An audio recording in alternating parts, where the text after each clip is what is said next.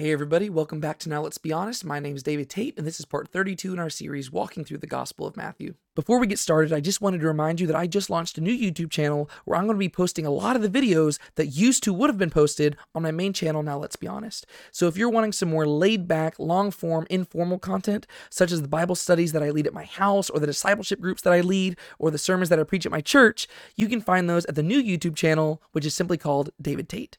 However, for the stuff that you're currently listening to, that should all still be found on my main channel. And so if that's all you're here for, that is a okay.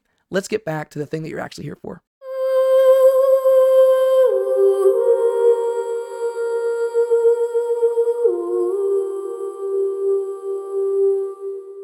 Today, we're going to finish Matthew chapter 10 and go into the very first verse of Matthew chapter 11, and that's mainly because for some reason they put the chapter break at a very weird spot at this particular section in the Gospel of Matthew.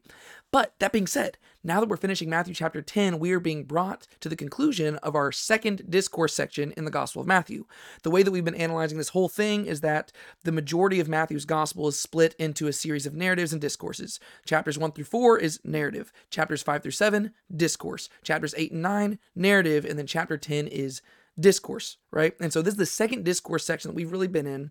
And what we've seen over the course of this chapter is that Jesus is sending his apostles on a mission, right? So in the first four verses of the chapter, he actually appoints the 12 apostles, right? He has a bunch of disciples. He appoints 12 of them in particular to be his apostles, the people he is going to send out with his authority as ambassadors to establish his message and proclaim his kingdom right? That happens in verses 1 through 4. And then when you go to verses 5 through 15, he begins to lay out the mission that he is going to give them, right? So Jesus is talking with the apostles, and he basically says, Hey, here's the deal. I'm going to send you out into the people of Israel, and you're going to go do this one particular thing to this one particular group, and here's how you're going to do it, and here's the methods and principles that I'm going to give you in order to go about it. And if you were to just stop at the end of verse 15, this would sound like one of the most exciting missions ever because Jesus tells them that not only are they going to go out proclaiming this message, but they are going to be given power to authenticate the message, right? They are given power over disease, power over death, power over the devil himself. They are going to be ca- casting out demons. They're going to be doing all sorts of stuff. And it really sounds exciting. But then you get to verse 16 and you keep reading into verse 33, and that's what we covered last week. And whenever you get to those verses, you begin to realize that this mission doesn't sound nearly as exciting as it might have sounded at first. Because, yes, they are given power over disease, death, and the devil, but what they're not given power over is the power to escape persecution.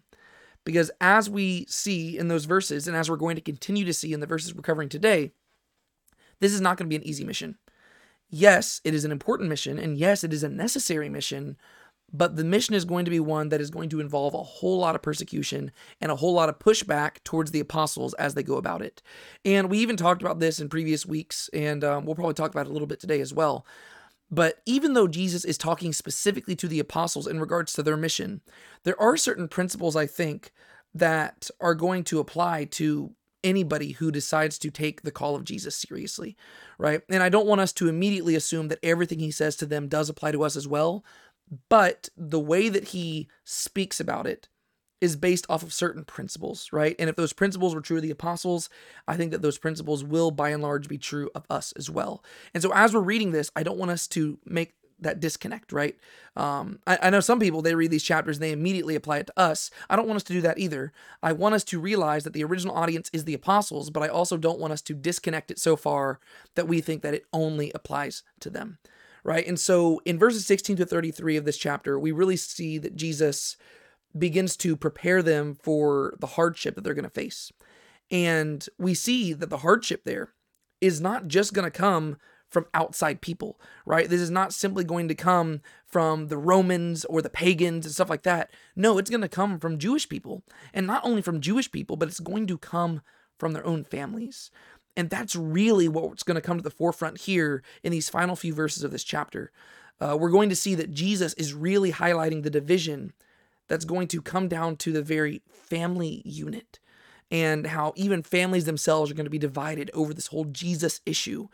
And before we actually get into the verses today, I really wanted to just highlight the implications of what Jesus is talking about here.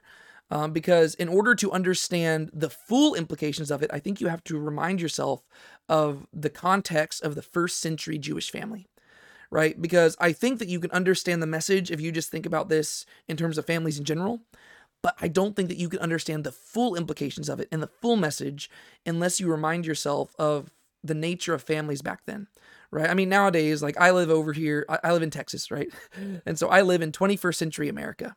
And 21st century America is a very individualistic culture. And yes, we might gather together with our families on Christmases and Easters. And, you know, for the more fortunate of y'all out there, y'all might see your families all the time, right? But by and large, we live in a culture that is very disconnected from our families.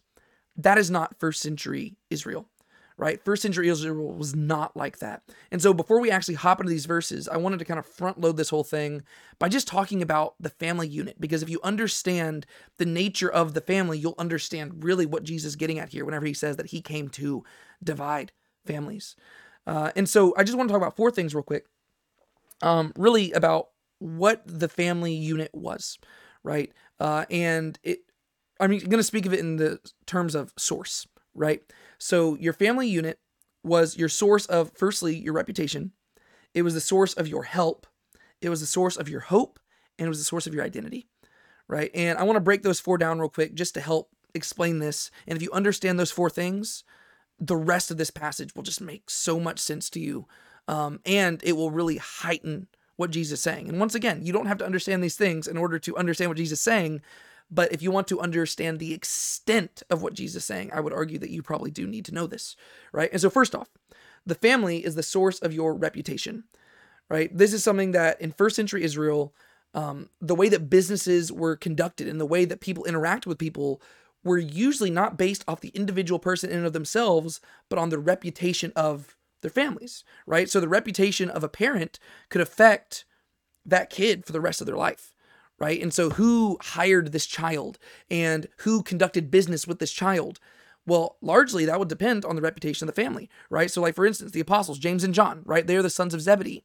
Well, it seems like whenever you look at all the gospels, James and John had greater access to certain things because of the reputation of their father, right? You go read the Gospel of John and you get to see that apparently John himself knew was familiar with the high priest and his family and stuff, and that might have largely come because of his father being a well-known fisherman, right? And so the reputation of a family, uh, the reputation of one member in the family would affect everybody else's, right? And I think you still do feel that to a degree today, but not by any means to the same extent as back then, right? These were people who were known by their families, right? The reputation of one family member affected the rest of it, right? If you were descended from the tribe of Judah, they would almost read all of Judah's attributes onto you. If you were descended from the tribe of Levi, the tribe of Simeon, right? This is why whenever you're reading through the whole Bible, you'll see that there are certain people who Israelites are prohibited from marrying into, right? You're not supposed to marry a Midianite or a Moabite or something like that because of the reputations of these people and the characters that they entertained and the different religious practices that they undertook, right?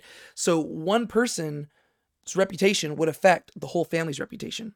And so, the first thing you need to know is that a family was the source of your reputation, and all of your business practices and your own reputation depended on your family right? That's the first thing.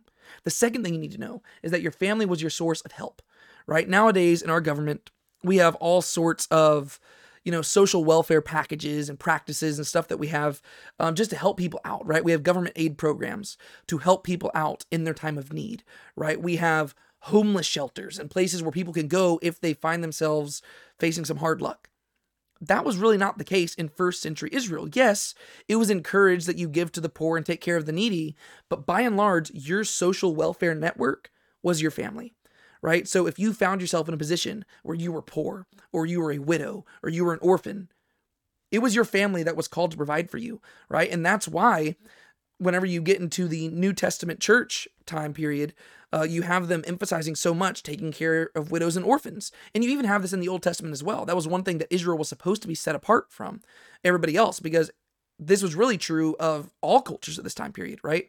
Now, your family unit was the social welfare network, right? And so many other people would naturally just abandon their families. Uh, whereas in Israel, you were called to take care of your family, right? And so if somebody was widowed and somebody was orphaned, you were supposed to bring them in, right? According to the Jewish law, if a woman's husband died and they had not had a child yet, well, then it would be the brother of that man who would marry the woman in order to provide a child for her so that she would not be destitute the rest of her life. Right. And so if you were a person who found yourself in need or impoverished or just poor or in bad health or anything like that, your family would be the ones who would provide for you right? And so not only was your family the source of your reputation, but the family was your source of help. And so if you are removed from your family, you have lost all access to help that you might have previously had, right? And so if you're poor and you're estranged from your family, nobody's going to provide for you. If you're a widow, if you're an orphan and you're estranged from your family, nobody's going to provide for you. And so that's another thing that emphasizes how important the family unit was back then, right? This was not a culture uh, where, you know, a widowed woman could just go and get a job to provide for herself.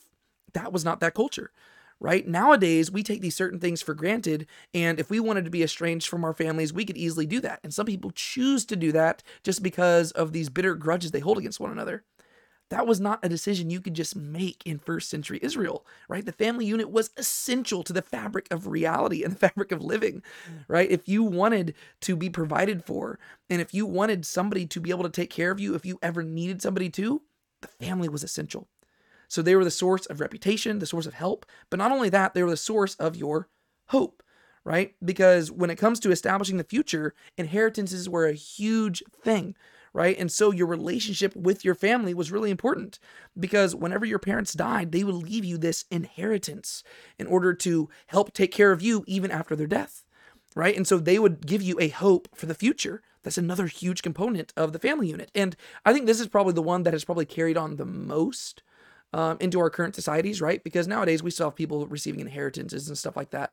Uh, and so I think that this one is one that's carried on the most, but back then it was even more essential, right? whenever you were working, you were working not only for yourself and to provide for your own needs, but for the needs of all of your family members for the future generations, right? It was um, really a down payment on providing for them.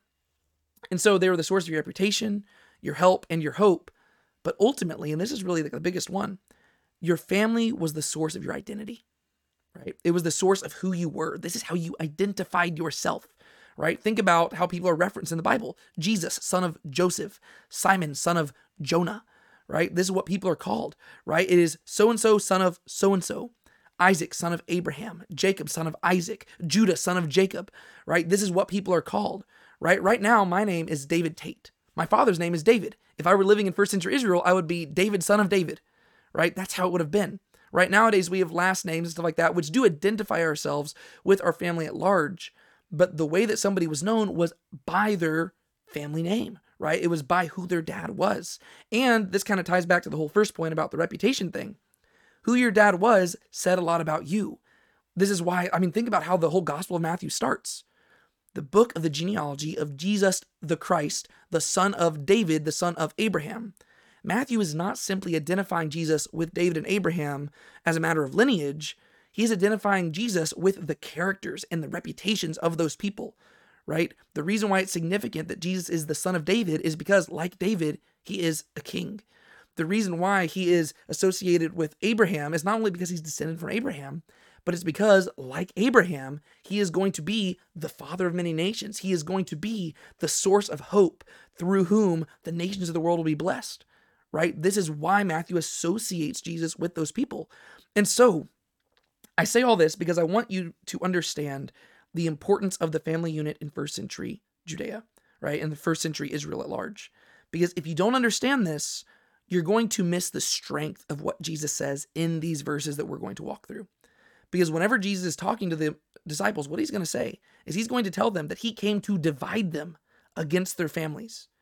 And you have to realize that in that culture, family is everything. And so whenever Jesus is telling them that they're going to lose their families. He's telling them that they are going to lose everything, right? They are going to lose their reputations. They are going to lose their source of help. They're going to lose their source of hope. They're going to lose their very identities themselves. And they're going to have to build all those things up in a new family, right? The family of God. But Jesus isn't really going to talk about the family of God a whole lot in these verses. Instead, he's going to highlight the cost of discipleship, which is something that we already saw the seeds planted for in chapters 8 and 9. right? In chapters 8 and 9, we got to see all the miracles that Jesus was performing, but in between those miracle stories, we would have these cost of discipleship moments. Well, this is really what he's laying down right here to the apostles, right? He's letting them know how much following Jesus is going to cost them. And um, I'm going to say one final thing before we hop into this. Um, we just don't understand this as much in our current cultures as they did back then, right? There are some people nowadays who do understand this, right? There are some Christians nowadays who understand this. But I think if you really want to understand the social implications of what Jesus is saying here, um, think more day um, more about how Muslims can be estranged from their families if they convert to something else, right? Especially Muslims in the Middle East, right? Or even from um, like Jehovah's Witness or Latter Day Saints, right? Those people, um, they probably have a better understanding, and I'm talking about more of the stricter Jehovah's Witness and Latter Day Saints. Um, those people probably have a better understanding of what Jesus is saying here, because to be separated from your family and to be estranged from your family would cost you everything. It would you would have to give up your entire social world, and not only your social world, um, but really just your world in general, right? It would be like being cast into a totally different society. That's what Jesus is going to be telling them that it's going to cost them to follow him. And if you understand that, this passage will make more sense to you and it will highlight the implications of what Jesus is saying. That being said, I know I did a lot of front talking there, um, but I think it's essential for us to understand these verses. So let's get to what Jesus says. He says this Do not think that I came to bring peace on earth. I did not come to bring peace, but a sword. For I came to set a man against his father, and a daughter against her mother, and a daughter in law against her mother in law, and a man's enemies will be the members of his household. He who loves father and mother more than me is not worthy of me, and he who loves son or daughter more than me is not worthy of me. And he who does not take his cross and follow after me is not worthy of me. He who has found his life will lose it, and he who has lost his life for my sake will find it. These are some crazy strong words.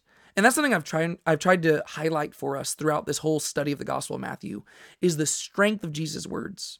There are a lot of people who will assert that Jesus never claimed to be God. Um, and they'll say that really the Gospel of John came way later and that it isn't until the Gospel of John that we have any of the um, evangelists actually calling Jesus God. No, no, no, no, no. Right? If you understand the implications of what Jesus is saying, there's nobody but God who can make these claims. And we're actually going to see this explicitly just in these first few verses. Right? Uh, so Jesus is very clearly claiming to be God uh, just in these words. Um, I don't know if the disciples would have picked up on the extent of what he's saying here, but there's a reason why they came to worship him as God eventually. It's because the more they reflected on this, the more they came to understand the implications of it. So he says, Do not think that I came to bring peace on the earth. I did not come to bring peace, but a sword. For I came to set a man against his father, and a daughter against her mother, and a daughter in law against her mother in law, and a man's enemies will be the members of his household. This is something that um, people often overlook here. Uh, but verses 35 and 36 are not words that are unique to Jesus, but he's actually quoting from Micah chapter 7. And if you go ma- back to Micah chapter 7 and you look at the context of that whole um, thing, that's the Old Testament prophets, right? Um, Micah is written to a people during a really dark time in the region of Judah, right? Uh, this is the southern kingdom of Judah um, during the time period of the divided monarchy. And Micah is writing to these people and he's talking about his present conditions as a time period of just social collapse, right? It's a time period whenever the Jewish nation was by and large turning away from God. And as a result of turning away from God, they were turning on one another. And so this is what Matthew, uh, what Micah says in Micah chapter seven. I actually want to read you a little bit more than what Jesus quotes here, uh, because I think if you understand what Micah is saying, um, you'll understand what Jesus is saying here as well, because that's what the apostles would have done, right? They would understand the reference. This is what Micah says in Micah chapter seven. He says, do not believe in a neighbor. Do not have confidence in a close companion. From her who lies in your bosom, guard the openings of your mouth. For son treats father as a wicked fool. Daughter rises up against her mother. Daughter in law against her mother in law. A man's enemies are the men of his own household. But as for me, I will watch expectantly for Yahweh. I will wait for the God of my salvation. My God will hear me. So, what Micah is saying here is that he is living in a time period of such social upheaval in the land of Judah that you can't even trust the closest people to you, right? Notice what he says Don't believe your neighbor, Don't have confidence in your close companion. From her who from her who lies in your bosom, guard the openings of your mouth. Right? So he says, from your own wife, you got to keep secrets because you can't even trust your own wife. That's how bad things were in Micah's day. But Micah resolves and he says, As for me, I will watch expectantly for Yahweh. I will wait for the God of my salvation. My God will hear me. Right? So he says, You can't trust anybody around you. The only person you can trust is God, Yahweh. Well, now look at what Jesus says here. For I came to set a man against his father, and a daughter against his mother, and a daughter in law against her mother in law, and a man's enemies will be the members of his household. So he's quoting from Micah chapter 7. But in Micah chapter 7, Micah's talking about how bad things have become as a result of God's judgment on the people and because of the people turning from God. Well, in this instance, Jesus is the one who is setting the people against one another, and the people are turning against one another because of the rejection of Jesus. And so, whenever Jesus says, I came to set a man against his father, in the context of Micah, he is putting himself in Yahweh's sandals, right? Yahweh is the one who sets man against his father and daughter against his mother and daughter in law against the mother in law. And the man's enemies will be members of his own household because of their rejection of Yahweh. Well, Jesus says that they're going to be enemies of their household because of the rejection of him. So Jesus is placing himself in the place of Yahweh, the God of Israel. So whenever people tell you that Jesus did not claim to be God, they need to study their Old Testaments. Because if you have studied the Hebrew scriptures, you can see that on every page of the New Testament, Jesus is claiming to be God, right? And so he says, Do not think that I came to bring peace on the earth. I did not come to bring peace, but a sword, right? So as Micah vowed to look to Yahweh, Jesus is demanding that his disciples look to him right? Don't miss that, right? The apostles are in the, like, the apostles are being put in the place of the prophet Micah. Jesus is put in the place of Yahweh, right? Just as Micah looked to Yahweh, the apostles are called to look to him. And the reason why is because, like Yahweh, like the God of Israel, Jesus is bringing a sword. And you need to understand, like, don't miss the force of what Jesus says here. He says, Do not think I came to bring peace on the earth. I did not come to bring peace, but a sword. He does not say that this sword of division is an after effect or an accident or a side effect of his mission. No, what Jesus says here, and the thing I don't want you to miss, is Jesus says that he came to bring the sword. In fact, he says he did not come to bring peace. That's crazy, right? He is the Prince of Peace. And we know that he did come to bring peace in a sense. But apparently, the sort of peace that Jesus brought is not the passive sort of peace that we hunger for. The peace that Jesus came to bring is a peace that comes through the sword, right? He is going to achieve peace, but he came to bring the sword.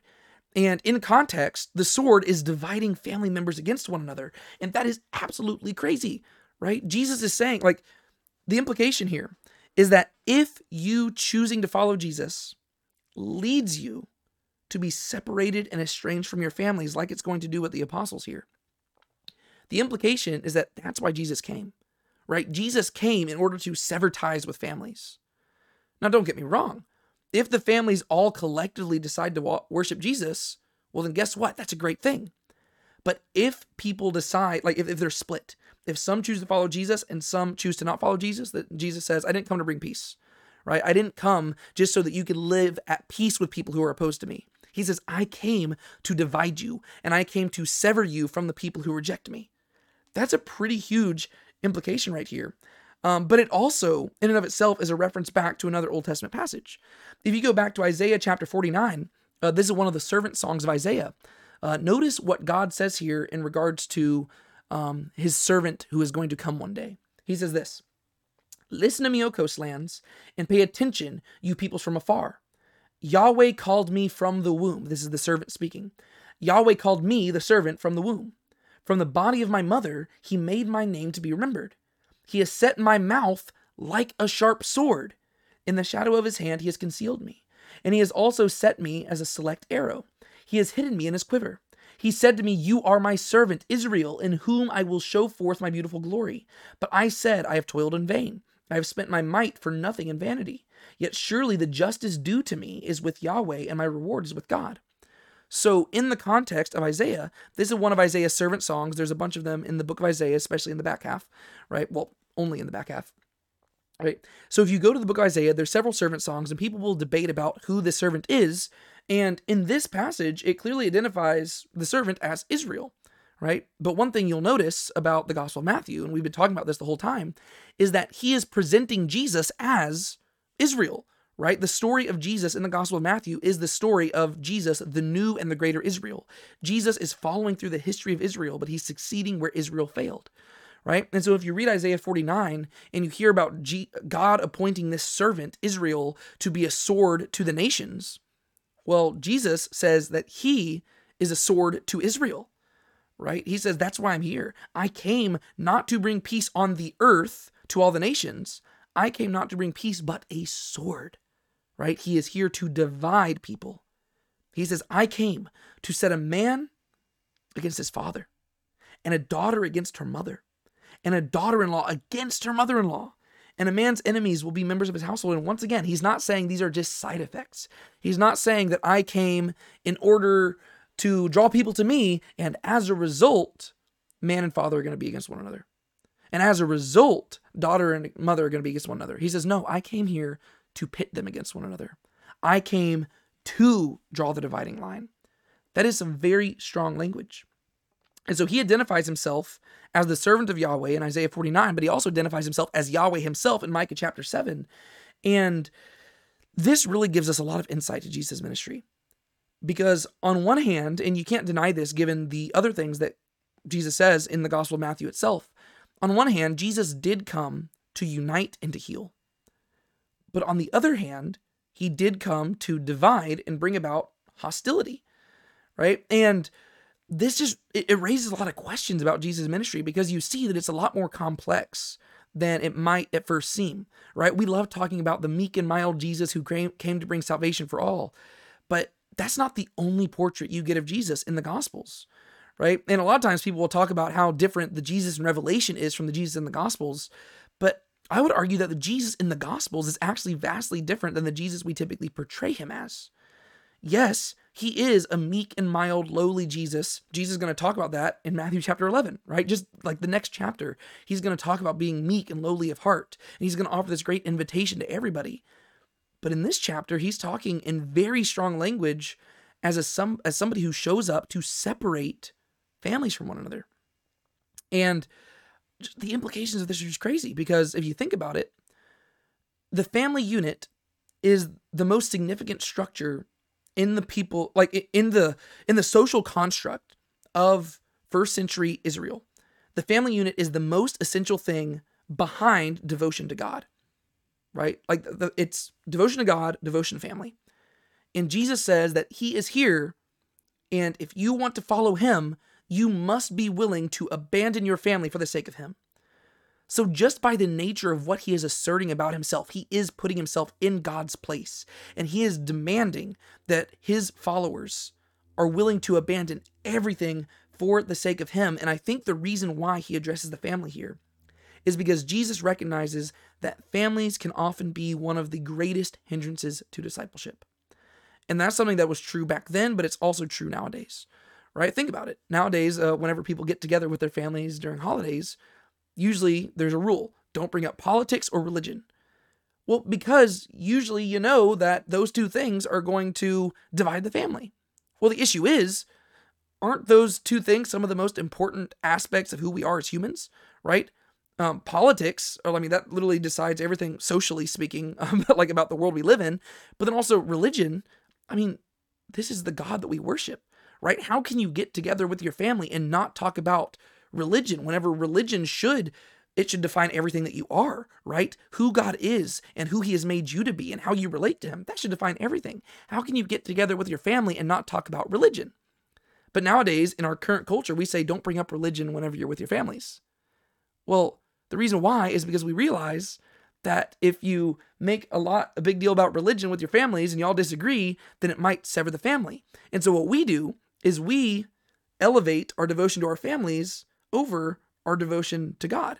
And we say, okay, compartmentalize God and don't bring him up during holidays, but bring him up at church, right? But when you're with your family, don't bring him up because you don't want anything to divide you from your family.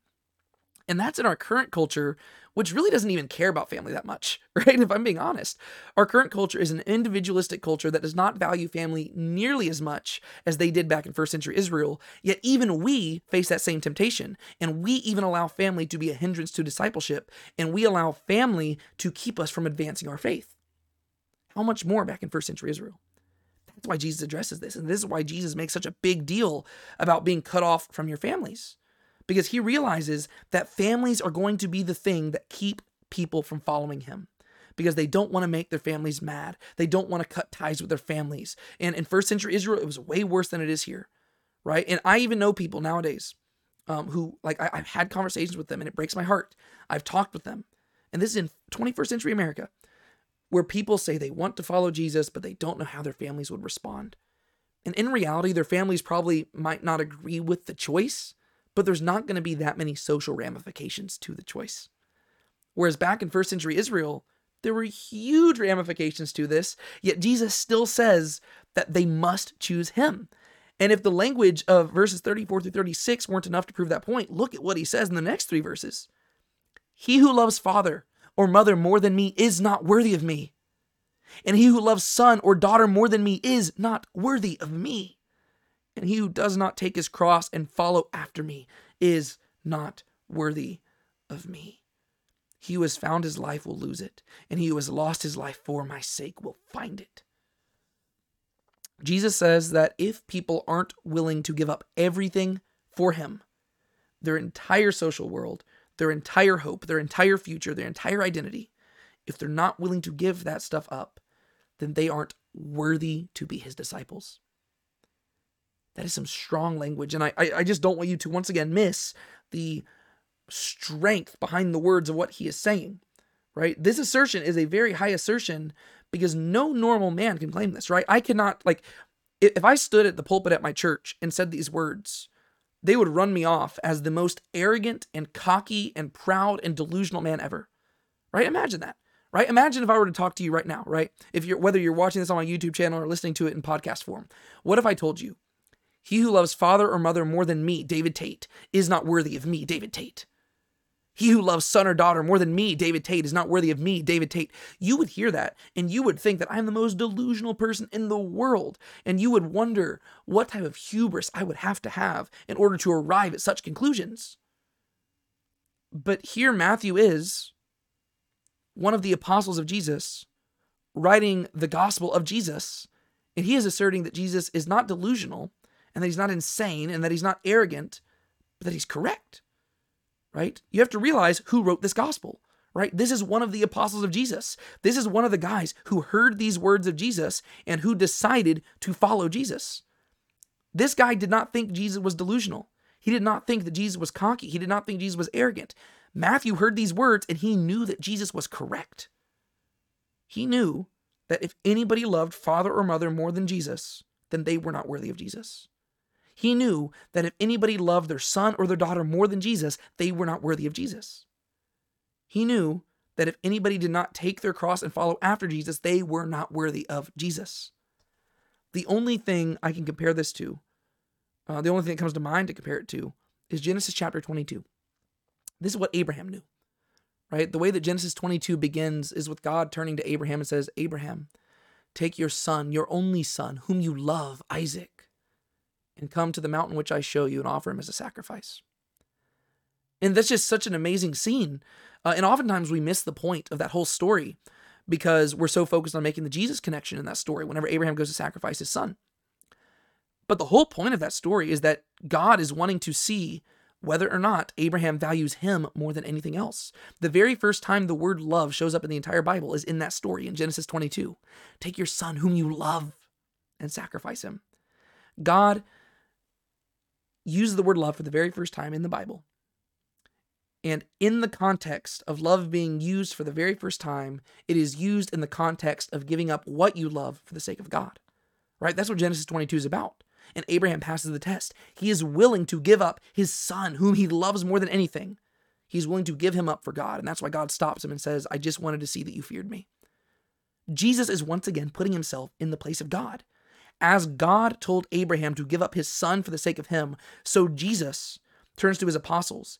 And this isn't just to the apostles, this is to all of us, right? This is in the context of him sending the apostles out to preach the kingdom.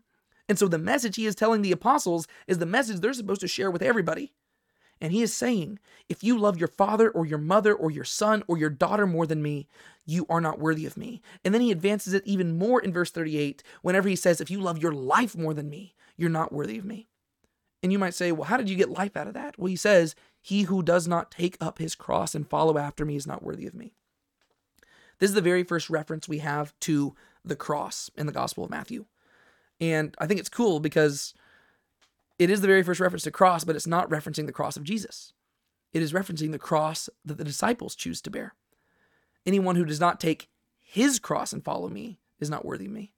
Right? The implications that Jesus is going to carry a cross as well, uh, which is probably news to the disciples at this point because they haven't heard that. Um, and it's our temptation nowadays to water this down. Right? Nowadays we all talk like it's just a, it's a phrase just in secular society that this is our cross to bear. And we like talking about everything as our cross to bear. Right? We say, "Oh man, like this person was mean to me and I decided to forgive them. I guess that's my cross to bear."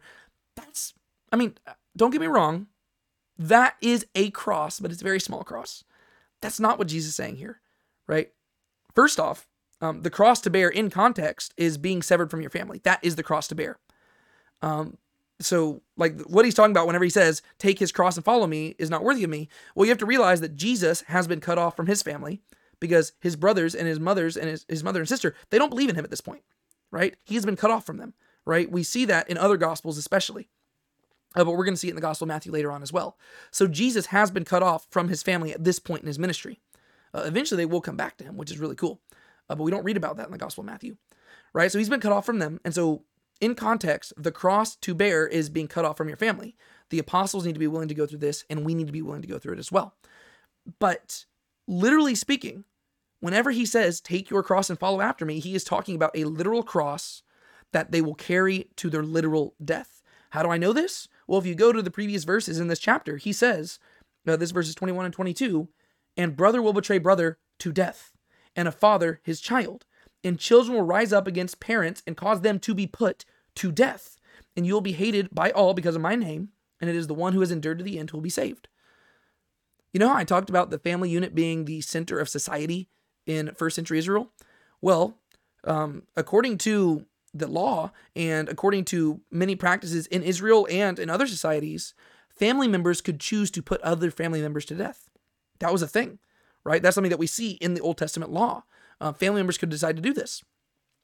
But at this time period, um, in first century Israel, the Romans had taken away their right to the death penalty, right? And so family members could not do this, but what they could do is they could hand over their family members to other officials to have them be put to death. And if they were handed over to the Romans, who had the death penalty, um, well, eventually the Romans would probably have them crucified. And so, whenever Jesus says that you need to be willing to take your cross and follow after me, this is not a metaphor, right? In context, he's talking about being severed from your families, but because they're being severed from their families, they are being handed over to die because that's what their family members are doing to them, right? This is not simply, okay, I'm no longer talking to my brother or sister or mother or father. This is not simply, we don't gather together for Christmas anymore because we don't like each other. No, this is my family was so mad about me following Jesus that they handed me over to the authorities to be murdered. Jesus says, if you're not willing to endure that sort of persecution from your family, you are not worthy of me. That is a high calling, right? So he's not just like this is more than simply being killed, right? It's one thing to be martyred and die for your faith. He is saying that before you're killed, you are subjugated to familial scorn. You will become a social pariah and you'll have to endure all the shame that comes with that.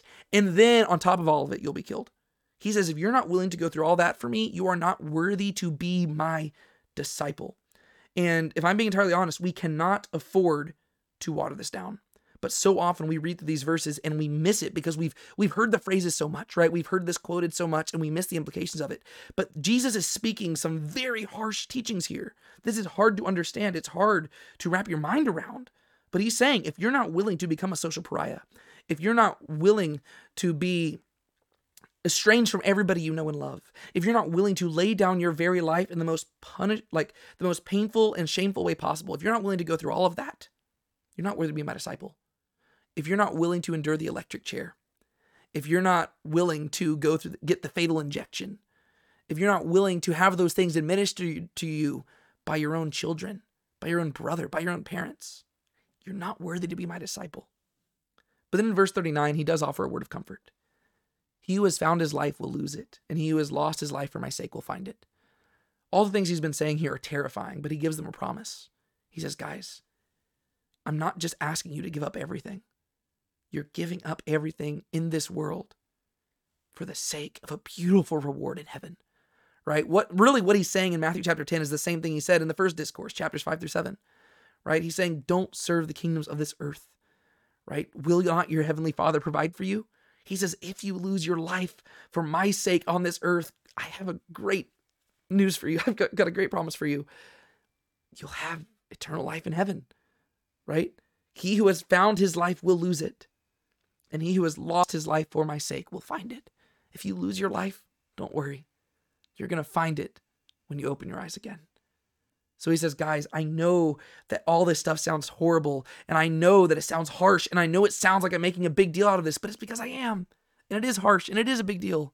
He says, if you go through with it, the reward on the other end will be great, and it will be worth it. Right? You can't keep this stuff on earth. And he is no fool who gives up what he cannot keep in order to gain that which he cannot lose. He says, Be willing to give it up follow after me, pick up your cross, chase after me. Which then leads us to the conclusion of what he says here. He who receives you receives me, and he who receives me receives him who sent me.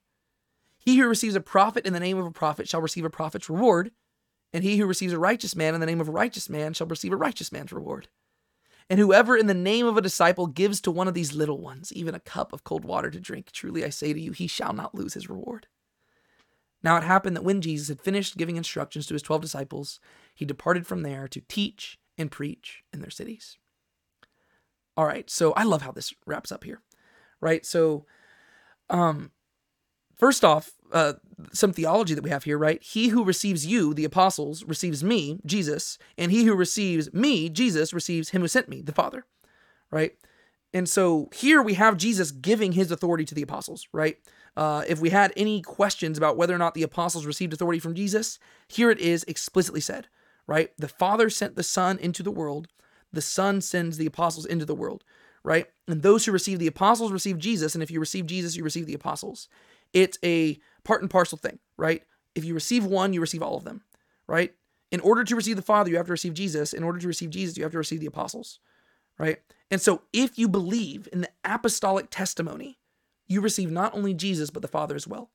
Right? Whenever Jesus says, I am the way, the truth, and the life, no one gets to the Father except through me, he is speaking to the apostles, right? And they are the ones who teach the way, right? The New Testament canon, the books of the New Testament are built on apostolic authority, right? Because if you want Jesus and the Father, you have to go through the apostles, right? The apostles are the ones who give this teaching down.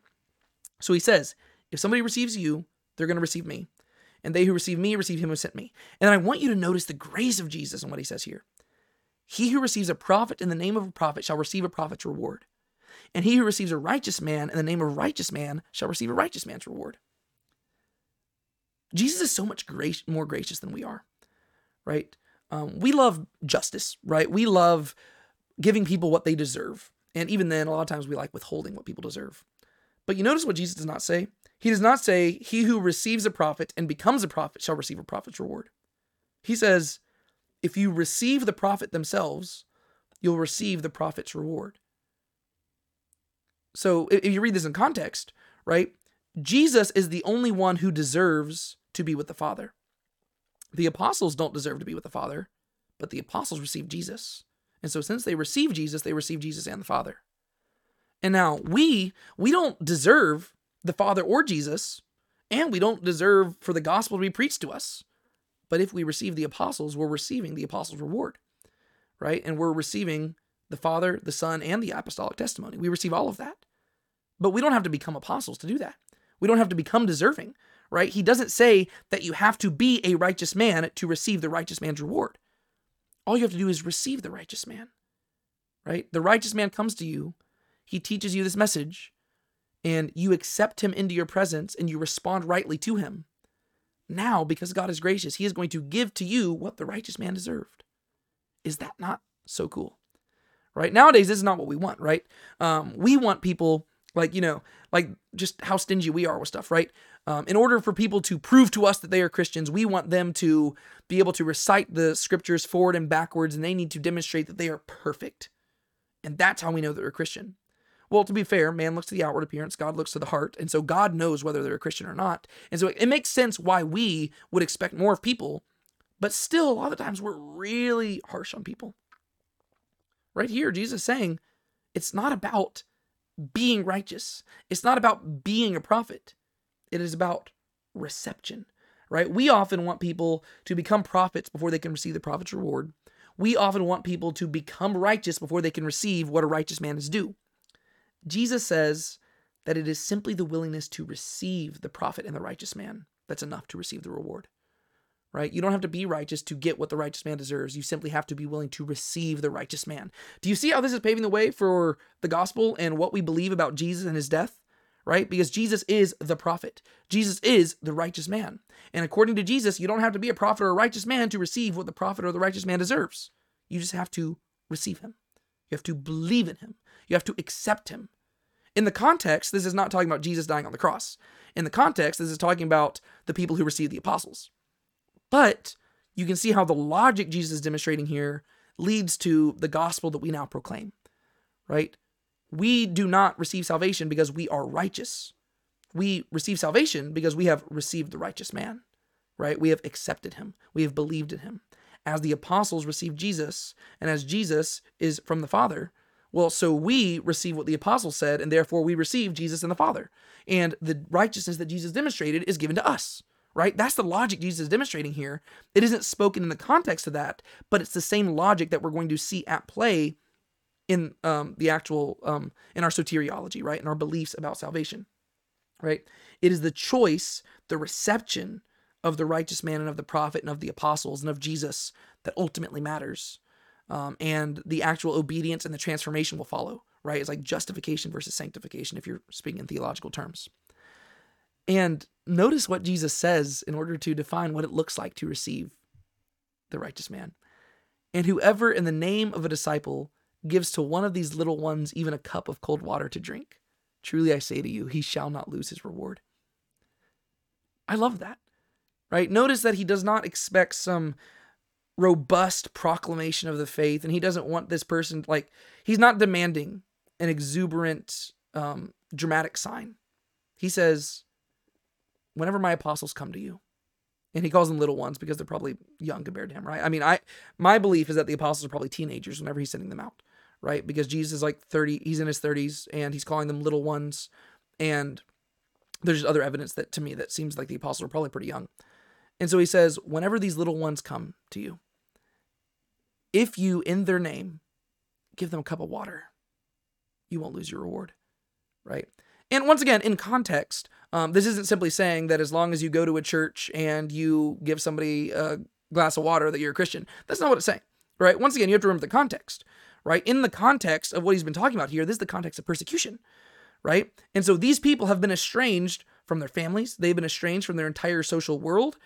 And Jesus says, I don't need you to do this robust thing where you just go out of your way to estrange yourself from your family in order to prove that you're one of them. No, giving a glass of water will be enough. Because in giving a glass of water, the message will be clear, right? Whenever your family comes and they hear that an apostle was nearby and you gave them a glass of water, your family's going to know where you stand, right? Those enemies of the state, those people, those social pariahs, they came by here and you gave them a glass of water? To give people in that situation a glass of water is to identify yourselves with them, right? And so Jesus says, if you just give them a cup of water, that's enough, right? If you do that, you are identifying yourself with them.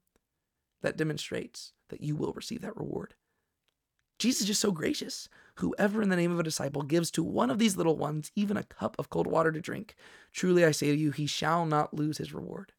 right? Just a willingness to identify yourself with the apostles of Jesus and being willing to bear that persecution, right? To, to, to bear the judgment, right? And once again, um, that like the context here is that the persecution is very severe. And I don't want to undermine the persecution we face nowadays because there is persecution even in 21st century America. It might not come in the same form and it might not be nearly as severe, but it's still there. And Jesus emphasizes this, as do the rest of the New Testament authors and as the Hebrew scriptures as well. The whole point is endurance, right? That is the point, right? You need to be willing to endure. And if you just immediately just abandon and you're not willing to associate yourself with Jesus and you don't like being, so you know, if you're spiritual but not religious, he says that's not going to cut it, right? If you're not willing to associate yourself with me and if you're not willing to go all in, that's not going to work. But if you're willing to identify yourself with me, even in such a small way as giving a cup of water to one of my persecuted saints, you won't lose your reward. And so, with all this being said, Jesus has given his instructions to his apostles. And then we read in the very first verse of chapter 11, the end of this whole thing. Like I said, the uh, the chapter division is really wonky here uh, because this really should be the last verse of the chapter. It says, Now it happened that when Jesus had finished giving instructions to his 12 disciples, he departed from there to teach and preach in their cities. So he sends them on their way, right? And they go out two by two. Uh, it doesn't tell us that in the Gospel of Matthew, but it tells us that in the other Gospels, right? So he split them up into groups and they went out and preached. And then he went on his own way and he went and taught and preached in cities as well, right? And so now we have this little brief moment where the apostles and Jesus, they're in their separate places uh, and they're going about further ministry. Uh, and once again, this is serving the overall greater purpose of helping the people not be sheep without a shepherd, right? That's how we read about it in Matthew chapter 9. And so we're going to stop right there. Uh, that is the end of Matthew chapter 10. Uh, we will be back next week to do a little recap thing in Matthew chapter 10 at large because I like to do that every time we get to the end of um, a overall section of like I kind of you know I've showed y'all the outline of how I kind of break down the Gospel of Matthew. Every time we reach the end of a new section, I do like to kind of just recap it and talk about big picture stuff so that we can kind of keep our eyes on where this whole gospel is heading. And so we'll be talking about that again next week to just recap everything and then we'll just keep on trucking. I know that this series is going on a lot longer than I originally anticipated, but you know, I'm totally fine with it, and I hope y'all are too. My name is David Tate. This is Now Let's Be Honest. Be sure to keep a smile on your face. Don't anybody steal your joy. Remember who you are. And of course, Maranatha.